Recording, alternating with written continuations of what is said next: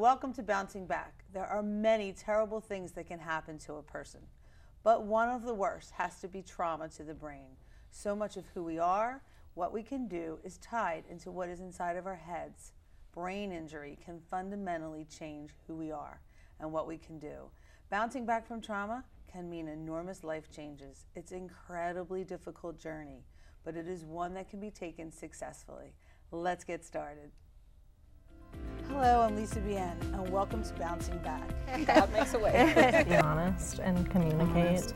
your authentic self. That's so critical.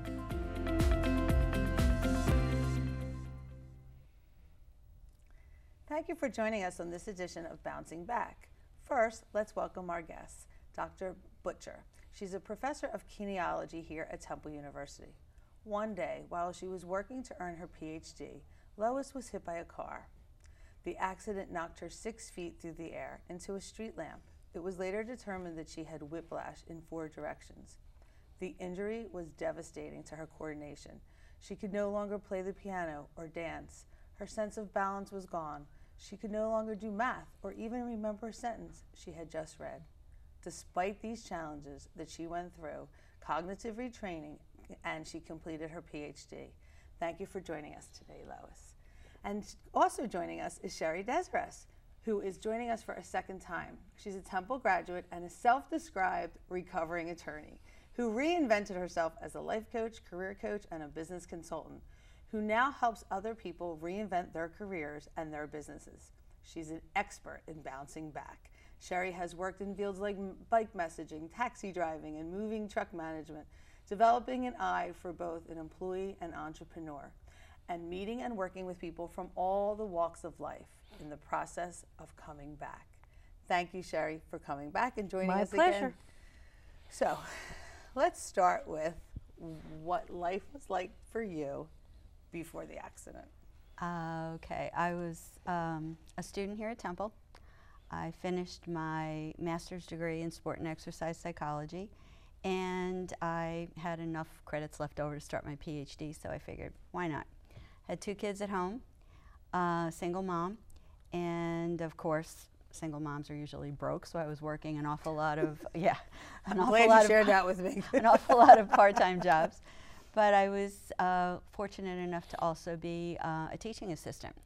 So um, it was a busy life, um, very busy, and I was a former uh, professional dancer in New York City. So a lot of what I was teaching was uh, aerobic fitness classes and that sort of thing, and I'd do the odd show here and there. Um, so I had uh, had a lot going on. Um, I had a very strong music background. I played piano, sang. Um, and um, when I shifted into sport and exercise psychology, that was sort of, I mean, it was always still there. Um, it's just that it wasn't as prominent. And of course, I was taking care of my two kids, so there was a lot of um, running back and forth to dance classes and hockey and all that other sort of thing. But um, it was pretty much a normal day for me because I was teaching uh, 7:30 aerobics, and um, and I was. Uh, uh, I'm gonna. Can I plug the Bagel Hut? I'm plugging the Bagel Hut. I went to the Bagel Hut and got. Um, so wait, you went to aerobics and then you no, no, the I was. uh, Oh. This is pre. you know, this is like 6:30 in the morning. okay. I was on campus that early, so I went to get myself a bagel and a cup of tea, and um, standing on the corner of Broad and Montgomery, uh, I was on the sidewalk. I was on the sidewalk. I was not doing any of that nonsense where I was sort of inching out. I was on the sidewalk and I was uh, fixing the bag because there used to be a. There actually used to be a hot dog stand and this uh, newspaper box on that corner. So I was just fixing the, the tea in, in the bag because it wasn't balanced out. And uh, I saw a car that was heading southbound that pulled way out to, to the right in order to make a left turn onto Montgomery. And all I remember is thinking how stupid because I never saw the reason to go that far out to make a turn. And after that, I heard a bang, I felt a thud, everything went black, and I was flying. Every, you've told me this story now. This is probably the third time I've heard Mm-hmm. this story, and every time I hear it, I just have to take a minute to breathe because I can't imagine what it was like for you. And um, I'm like incredibly in awe of you because of the way she just tells the story. Absolutely. Like, okay, and I went through and Very I, factually, just this is what happened. right, exactly. This is what happened. Most people would be like, well, I, and I went there, you know, and then Well, you have to realize I don't remember a lot of, I, well, I wasn't aware of it because everything went black. So obviously, when everything goes black, it's uh, your concussion hitting. And um, all I know is what the witness uh, said and what was put into the documents from the police report and all that. So apparently, um, the car that was heading southbound, making the turn onto Montgomery, hit a car that was going northbound. And when they collided, um, the northbound car was it the northbound car? One of them hit Conwell Hall, died, and then it spun around. So what made me feel like I was flying was the fact that the back of the car that hit me slapped me, and that's what threw me six feet in the air. So this side of my my right side of my body hit the street lamp, and the left side of my body hit Broad Street. So when I woke up, um, I was in the middle of Broad Street. There was a TV camera in my face. Um, there was a pile of jackets on top of me.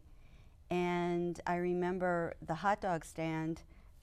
Um, wow. It went, with the, the gentleman who owned it inside, it went about a couple hundred feet over to Wachman Hall. It went from in front of Conwell all the way over to the stairs at Wachman. And um, I remember seeing, his name was Nick, he was the sweetest man. And he, I remember seeing him sitting there with his head in his hands. And there was a trail of pretzels and Snapple that went from the corner all the way over to Wachman. Um, all I know is that's what the witness said because I have no idea what happened to me. I didn't see the car coming at me. I had no idea. So I don't even know where to begin except to. s- Just, I keep telling you I'm in all of you, but so do you, do you rem- oh, so you said the channel six is in your face. Yeah, it a was a, a TV camera was in your face. So, and then what? Like, what what what ran through your head if you remember that? Um, I got to go to class. Um, I remember thinking that. I remember thinking. I, I, remember being a little confused as to what is this? What's going on? Um, I didn't really feel pain at that point. Um, I didn't feel much until a while later, and all I can think of is it must have to do with the body's protective piece where all of those endorphins rush and you don't really feel it till later. Um, and later, yeah, I felt it. Um, I bet. and, uh, you know, I got rushed to the hospital. I got released from the hospital. I went home. Um, my kids came home. Um, I called my mom, and she immediately had a meltdown. Um, and she called my sister, and my sister happens to be an RN uh, with her master's in um, quality assurance. So she got on the phone, and she was all over this. And um, it turned out I had to go back to the hospital that night. Um, they needed to check something with my jaw, and of course that was damaged. But I was lucky because it was the end of January, so of course I was bundled up. Um, I had two layers of clothes on. One was my dance clothes for aerobics, and then my regular clothes on top of it, and a big poofy, uh, bright pink, I'll never forget it, bright pink uh, ski jacket, which probably saved me from broken bones. Um, it did not save me from a four way whiplash, um, and it did not save my head from the impact against the street lamp or the impact against the street. Um, my legs didn't have quite so much cushioning, so the impact into my legs generated a lot of swelling on, more so on the left than the right, but a lot of swelling on, in, in my thighs. And um, I think from the way I landed, it did something to, to my shoulders because for a long while after that, I was crooked. Uh, I don't know how to explain it other than one shoulder was higher than the other. So you're well, so you're walking to what you think eating, getting a bagel, walking to go to a aerobics class, and now you are in this situation, and you're like, "Wha- Yeah. what's next? It was it was your classic. Um, it was your classic whiskey tango foxtrot moment. Um, and at that point, um, all I could think of is, I got to go to class. and I, But there was a, a period of time where you had to do a lot of therapy. I had to do a lot of work. Um, Tell us about that work. it was uh, it was very difficult when I got home the day of the accident. Um, looking at the television was agony. I couldn't look at TV.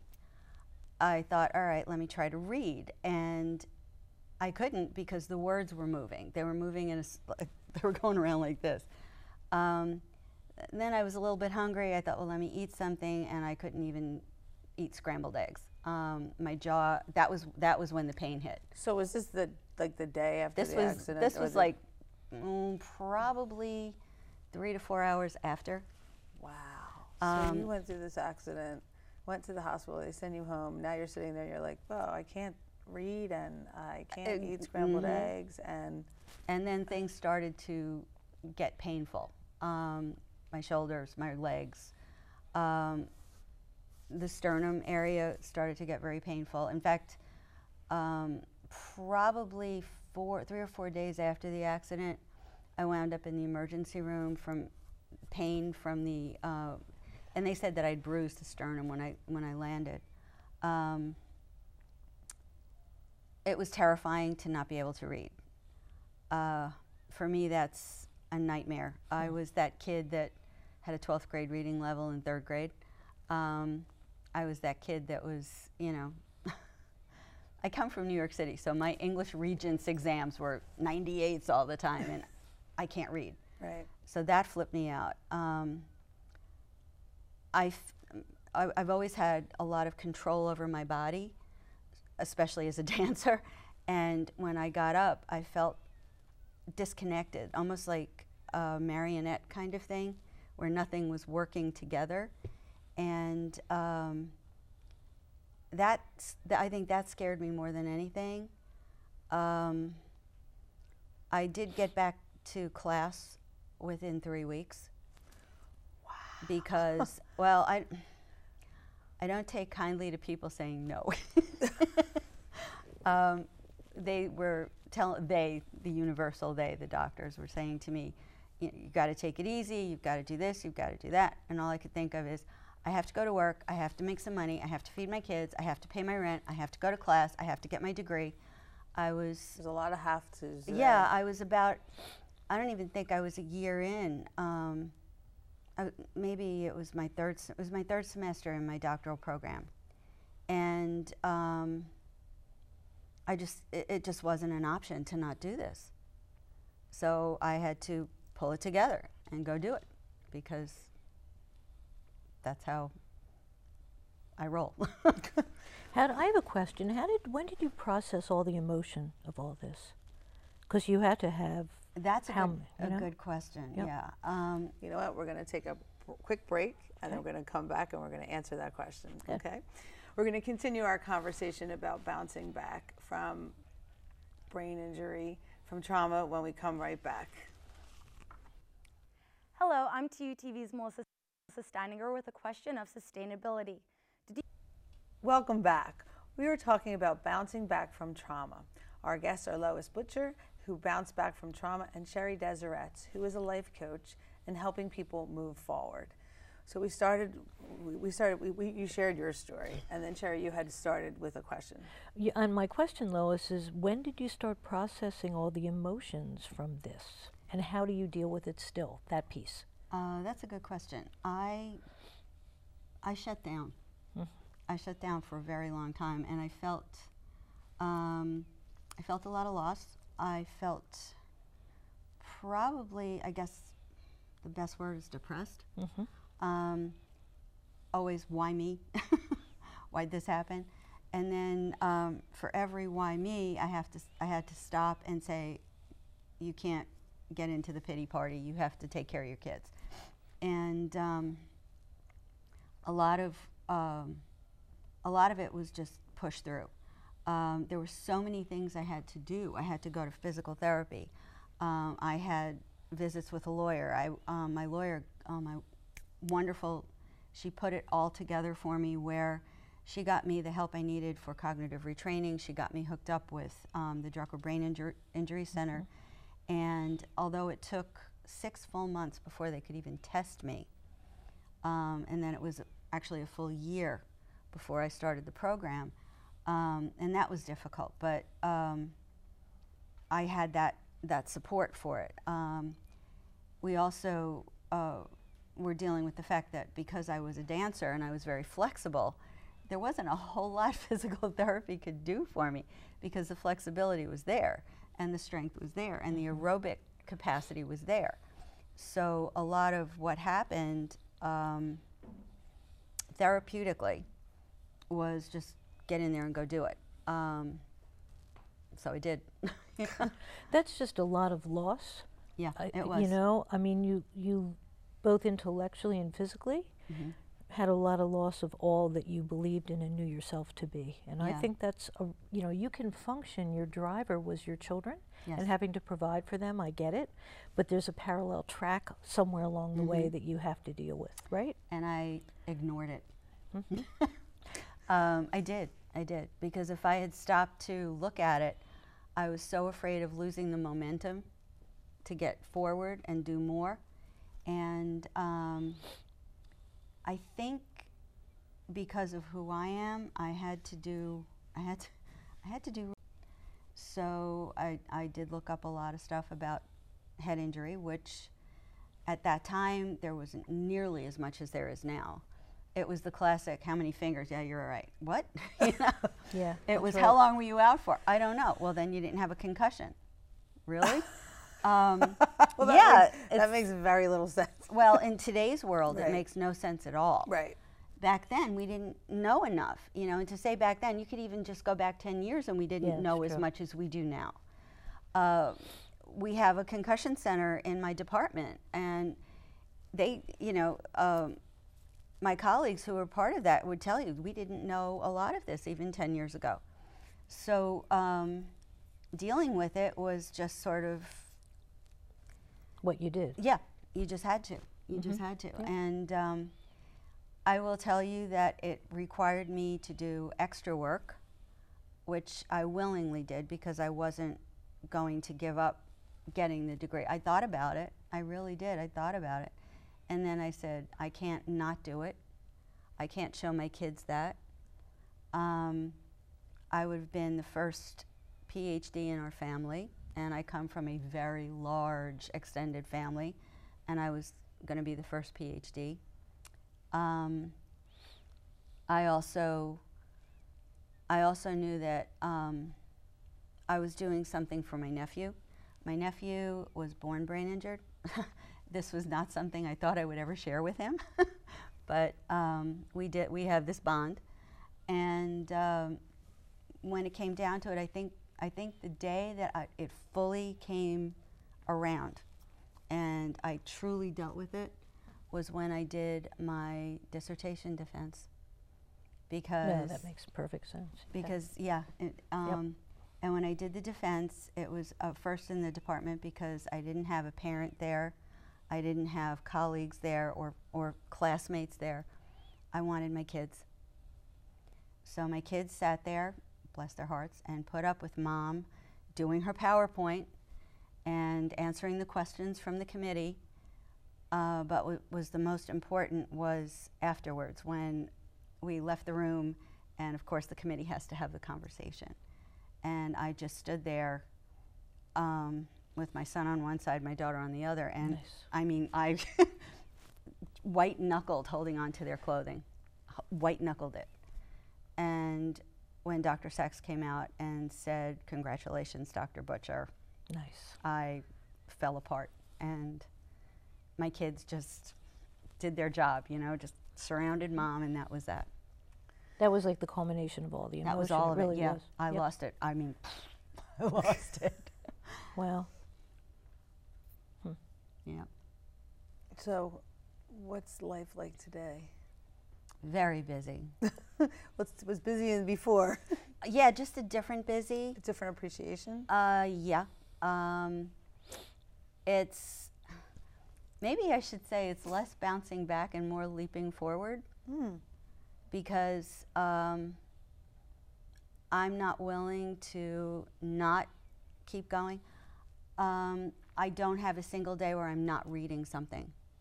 You know, whether it's a book or it's an article or something, I, I will never let myself not read.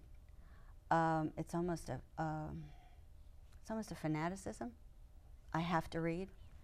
Like I would lose something if I didn't. And um, It grounds you to what you were and what you have become Yeah. again, Mhm. you know? Yep. Y- you're very much a failure is not an option person, right? thanks, mom. Yep. But this time it worked, Yeah, yeah. you know? and I am very hard on myself. Oh boy, I'm very hard on myself. But um, it's one of those things where um, I have, I seem to get more and more responsibilities. It's that classic if you want something done, give it to a busy person. yeah. Yes, I think all three of us sitting Yeah. here today know Yeah. that. No doubt. and that's one of the things that um, I've pushed myself to do. My cognitive retrainer um, at, at Drucker was amazing. And she, if it hadn't been for her, I don't know that I would have had the ability to organize and get my, my research on paper in the way that I did. I have to thank so many people in my department um, for helping me get through it and for giving me the time to do it. And um, being cheerleaders, uh, boy. And um, And Cheerleaders are so important, aren't they? oh my goodness, in- it's incredible. And my my lawyer, oh my God, amazing cheerleader. Um, she was wonderful. So we had a, a lot going on, and I think probably the worst piece was um, being at the depositions. You know, a couple of years after the accident, because that always takes a long time, and hearing the two drivers say that I wasn't there. Yeah, What do you mean? They said I wasn't there. they didn't hit anybody. They didn't. She wasn't there. Yes, she was. Trust me, she was. Yeah, and that was difficult. Um, and of course, you know, my lawyer, being the brilliant person that she is, managed to get past that, and you know, we we won the case, obviously. But um, you know, because of my situation and my economic position and so forth, I didn't know that I should have had torts in my insurance or I would have gotten more money and, you know, all of that sort of thing. But the fact was, they learned very, very strongly, clearly that day at the deposition yeah, she was there and this is what you did. So, Was that um, vindicating for you? a in a little bit because sometimes now if I have a setback and you know you still do Sure. um, I get anno- I get angry that somebody who was trying to blow through a red light made a decision that impacted my life, and that decision I did not give permission for. But um, you have two choices: you either stay angry and you don't move forward, or you put it over there and you say, "Okay, you know there is such a thing as karma. I'm moving on." Bye. Well, we make it sound so easy. It's, you know, I'm moving on. But Sherry could probably help us for the people that get stuck. I always say, I'm, I'm always curious Yeah. about the why. Why are some people able to say, I'm moving on? And then there's others that just say, we all know them. They're I- angry. yeah, they stay I- angry or they stay in this situation that they can't get out of. What, what makes her different uh, versus people who can't move forward? So I think, Lois, and you'd have to answer this, but I think you said earlier on, I really had no choice because of my children. The fact is, you did. We Oh, all have a did, yeah. choice, right? And you made one. Mhm. But the reason you believed you had no choice is likely because of who you are and how you were raised and your backstory, right? And I think all of us have that. I think that these are moments of opportunity that even if it's subconscious, you make a decision to go one path versus another. And that's what I think enables people to bounce back or more appropriately leap forward, just as you did. Because we all have those moments that we have to make a decision based on who we are. Do we want to stay the same person and move forward? Do we have that? Or do we have to become someone else and take that hard track? And that's part of what you did, don't you think? Yeah, yeah. I did have to reinvent because I wasn't able to play piano anymore. I wasn't able to. I was told you can't dance, you know, and which was killer because part of the fun of it was the leaping, the jumping, the spinning, and you can't do that. You'll hurt your neck, this, that, and the other. And I had to, I had to reassess who I was in that way, Yep. and that was hard. Um, but I also learned that people, people don't like to talk to a victim. You know, if you have that victim headset, the "oh poor me" headset, Yeah, it's true. people shut you down or they walk away or they don't really listen. And I realized very quickly that um, while my story was very spectacular, the remnants were not what anybody else really wanted to hear. So they just really wanted to hear the story, maybe of All, well, it was all about the wow, I can't believe that happened to you. And the day to day stuff, the struggling to figure out how to, how to do a tip, which had me reduced to tears in a couple of instances. Um, the fact that I couldn't remember certain things under pressure, the fact that I would get brain lock so quickly, um, and I wouldn't be able to recall something. Uh, you know, that took years to get over, but nobody really wanted to sit there and say, oh, yeah, oh, we get it, because they don't. Yeah, I, I don't even know if it's that they don't want to. It's more that I think there are certain situations in life that unless we experience it personally, mm-hmm. we cannot possibly get it. Yeah. Nobody could understand the, your fear or your terror that you would never dance again, play the piano, read.